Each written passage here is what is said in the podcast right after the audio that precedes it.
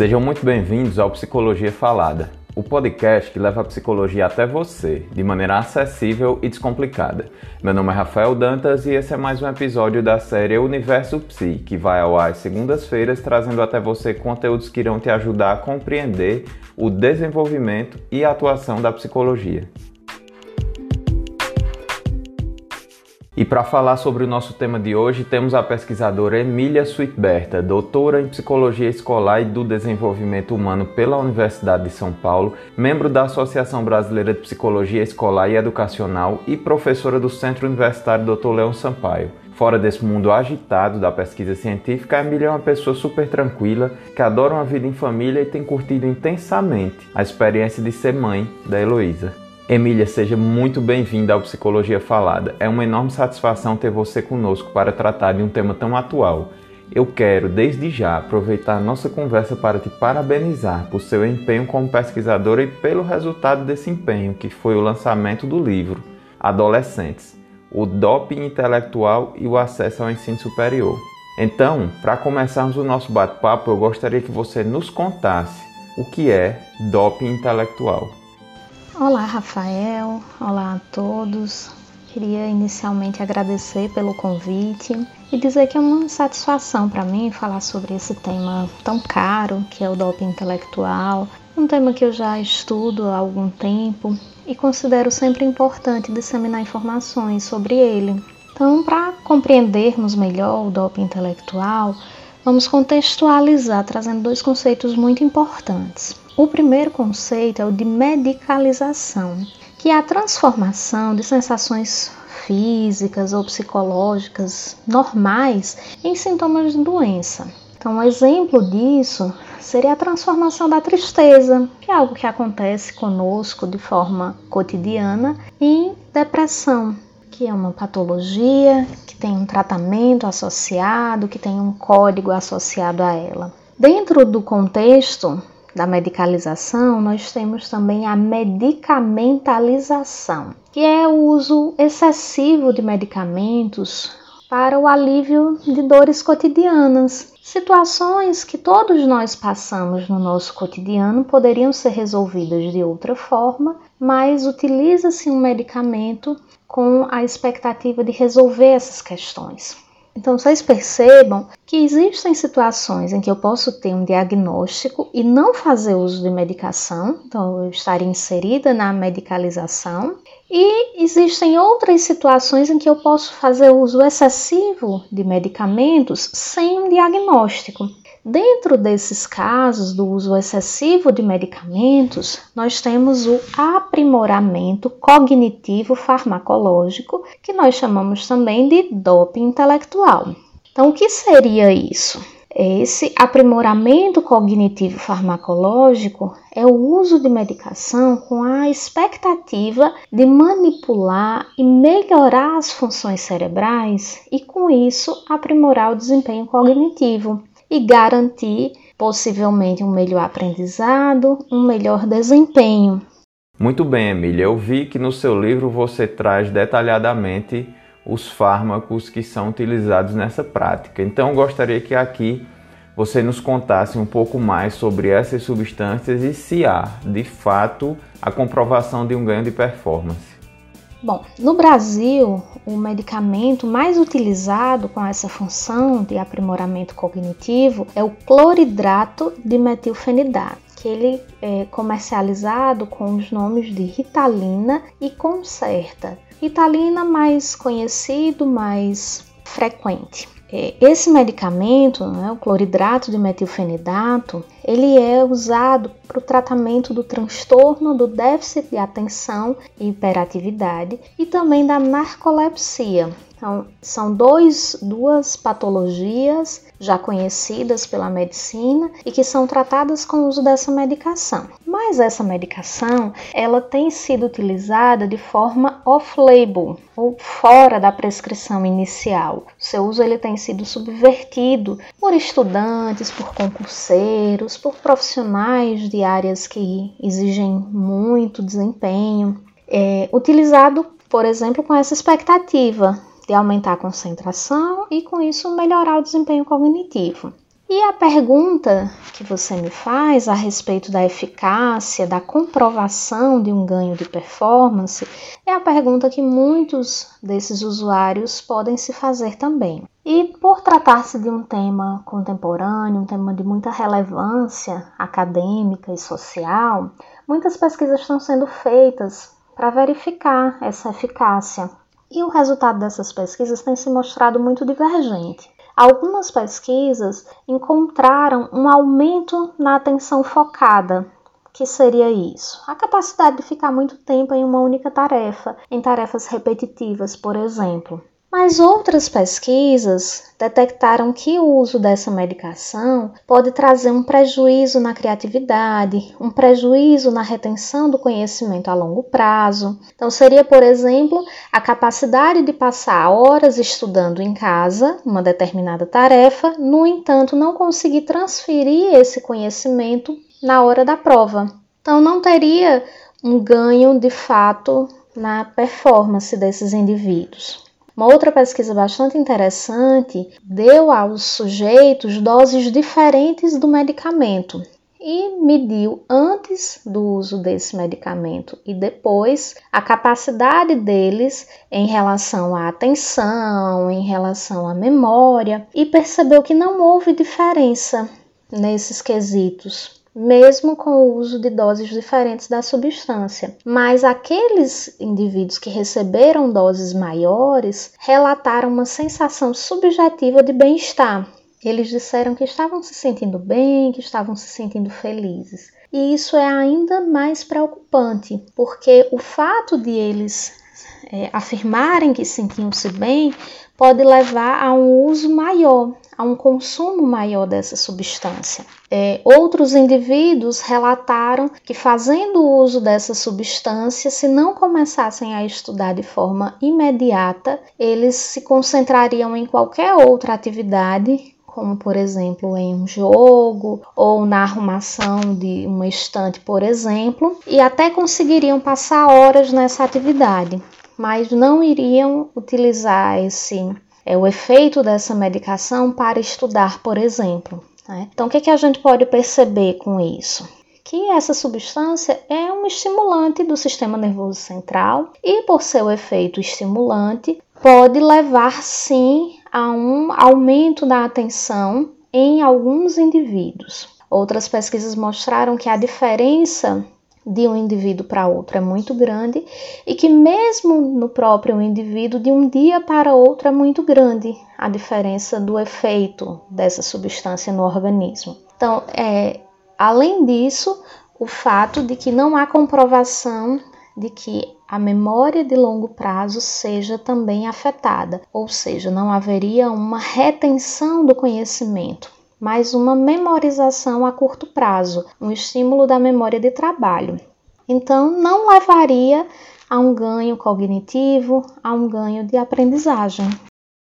Ótima explicação. Agora que nós já abordamos as questões relacionadas aos fármacos e seus efeitos, eu gostaria que você comentasse a respeito dos riscos associados à utilização dessas substâncias. Bom, pensando sobre os riscos associados à utilização dessas substâncias são muitos. Vamos considerar essa lógica social que todos nós estamos inseridos da medicalização e da medicamentalização. A nossa sociedade tem utilizado dos medicamentos como objetos de consumo, não somente como substâncias que podem proporcionar a cura de uma doença, mas objetos de desejo. Como nós podemos perceber isso? Muitos de nós vamos à farmácia de forma frequente e saímos de lá com várias sacolas de medicamentos. Nós temos propagandas de medicamentos na TV, na internet. O tempo todo somos bombardeados por essas informações que nos prometem melhoria em vários aspectos da nossa vida. Né? Melhore o seu sono, melhore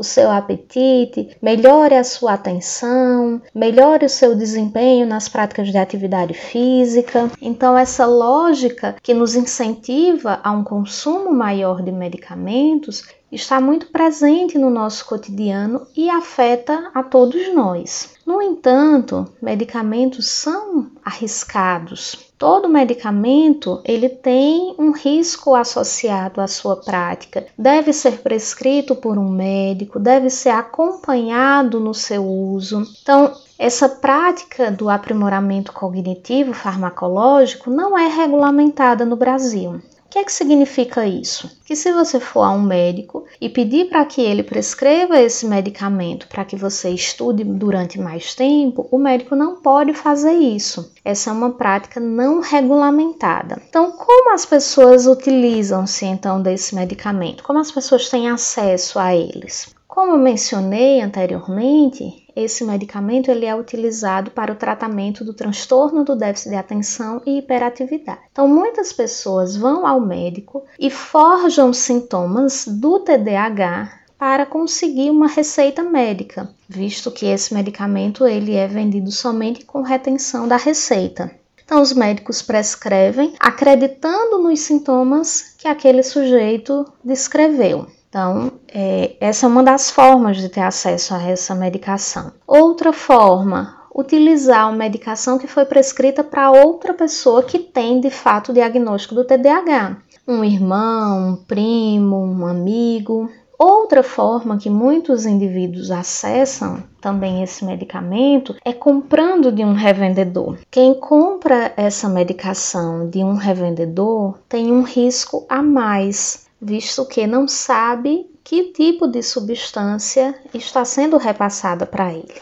Então, esse é o primeiro risco. O segundo, como mencionei há pouco, qualquer tipo de medicação pode ter efeitos colaterais. Então, se um médico prescreve uma determinada substância para você, diz para que você tome essa substância tantos ml, tantas vezes por dia, durante tantos dias, e ainda assim você corre o risco de ter um efeito colateral, imagine fazer uso dessa mesma medicação sem nenhum acompanhamento médico. Percebe o quanto essa prática pode ser muito arriscada? Então, muitos indivíduos utilizam essa substância de forma indiscriminada, sem perceber o quanto a dosagem, o quanto a frequência pode estar trazendo muitos prejuízos para a sua saúde.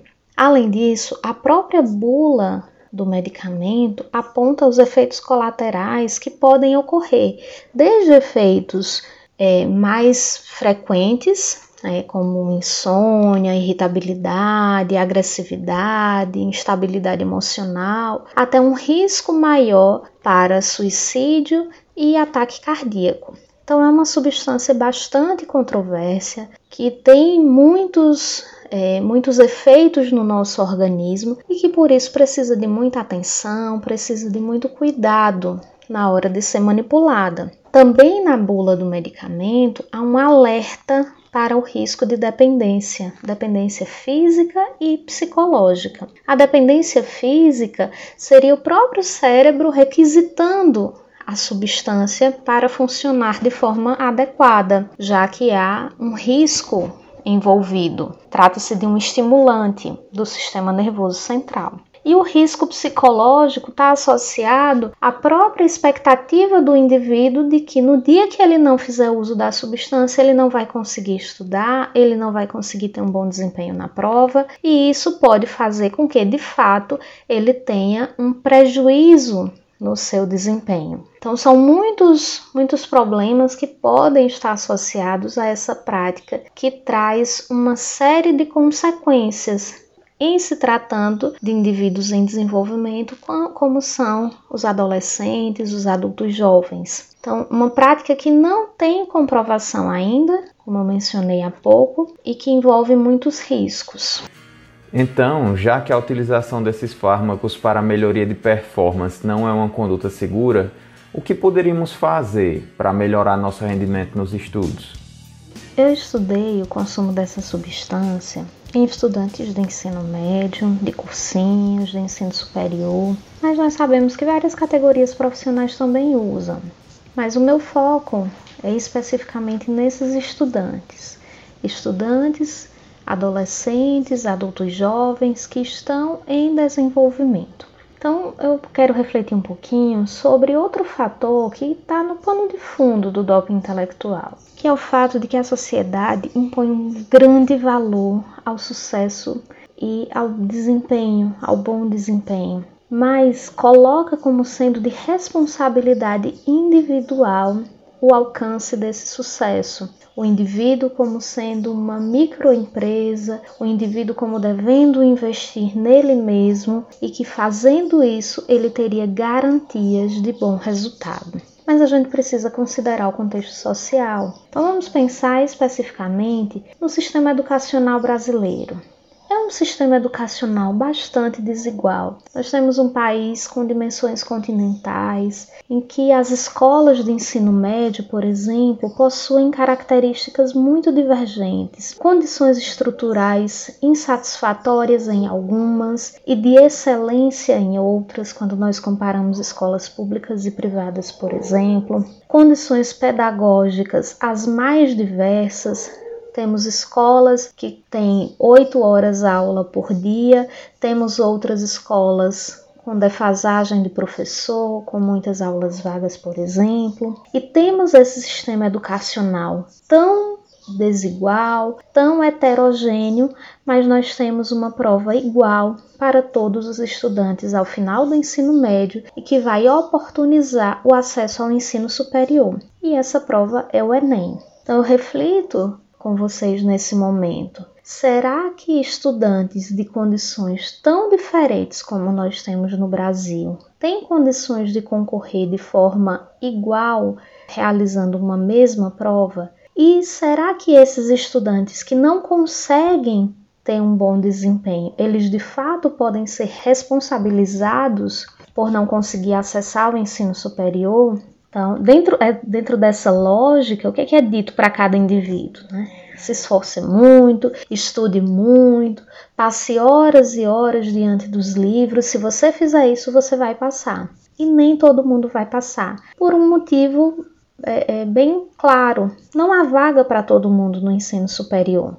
Não há oportunidades iguais para todos. As vagas do ensino superior estão distribuídas de forma desigual no Brasil, uma concentração muito grande em algumas cidades, em alguns estados. Então, para esses estudantes que estão no ensino médio, que estão nos cursinhos, pensem que o sucesso não depende somente de você, não depende somente do seu esforço. Há todo um contexto envolvido nisso. Para os estudantes que estão concluindo o curso superior, não há vagas de emprego para todos. As vagas de emprego também são distribuídas de forma desigual, com grande concentração em alguns lugares e pouca concentração em outros. Algumas categorias profissionais é, com muita concorrência para acessar as vagas de emprego disponíveis. Então, essa é a primeira coisa para que a gente possa refletir sobre isso. Né? Então, considerando esses aspectos sociais, o indivíduo ele vai sim estudar, vai sim se esforçar, só que sabendo o que ele precisa fazer para alcançar um bom resultado, compreendendo que esse resultado vai advir do processo de estudar. Então, é, todos nós precisamos aprender a estudar algo que não é ensinado para nós na escola, que não é ensinado para nós na nossa família. Então, muitos estudantes focam nas avaliações e não no processo que ocorre no decorrer do ano letivo. Esse estudante pode se sentir desmotivado, pode se sentir desamparado no processo de estudo porque não possui estratégias adequadas para a aprendizagem. E se nós pensarmos no ensino remoto, isso é ainda mais nítido. Né? Todos nós precisamos de uma adaptação muito rápida a esse novo modelo de ensino e muitos estudantes têm relatado dificuldade na adaptação, falta de motivação, dificuldade na compreensão, visto que o processo de interação entre o professor e aluno mudou. Então, o que é que esses estudantes podem fazer? O que vocês que estão me ouvindo nesse momento podem tentar colocar na dinâmica de estudo e organizar esse processo de regulação da própria aprendizagem. O que eu convido vocês a fazer é se colocarem como protagonistas do processo de aprender. Então, primeiro, tentem vencer a procrastinação. A procrastinação, que é esse hábito que nós temos todos de deixar para depois atividades que são importantes e fazer antes atividades que são menos importantes. Então, um exemplo é ficar horas nas redes sociais enquanto temos um trabalho para elaborar. Então, coloquem o estudo como prioridade para você. Depois de fazer essa atividade mais importante, eu posso ficar um tempo nas redes sociais. É, tentem também evitar distratores, coisas que vão chamar muito a atenção de vocês. Novamente, as redes sociais com suas notificações. Mas é, esses distratores podem ser também as pessoas que estão dentro da sua casa, que estão conversando com você. Tentem evitar interrupções no momento em que estiverem estudando. Terceiro, organizem o ambiente de estudo na medida do possível.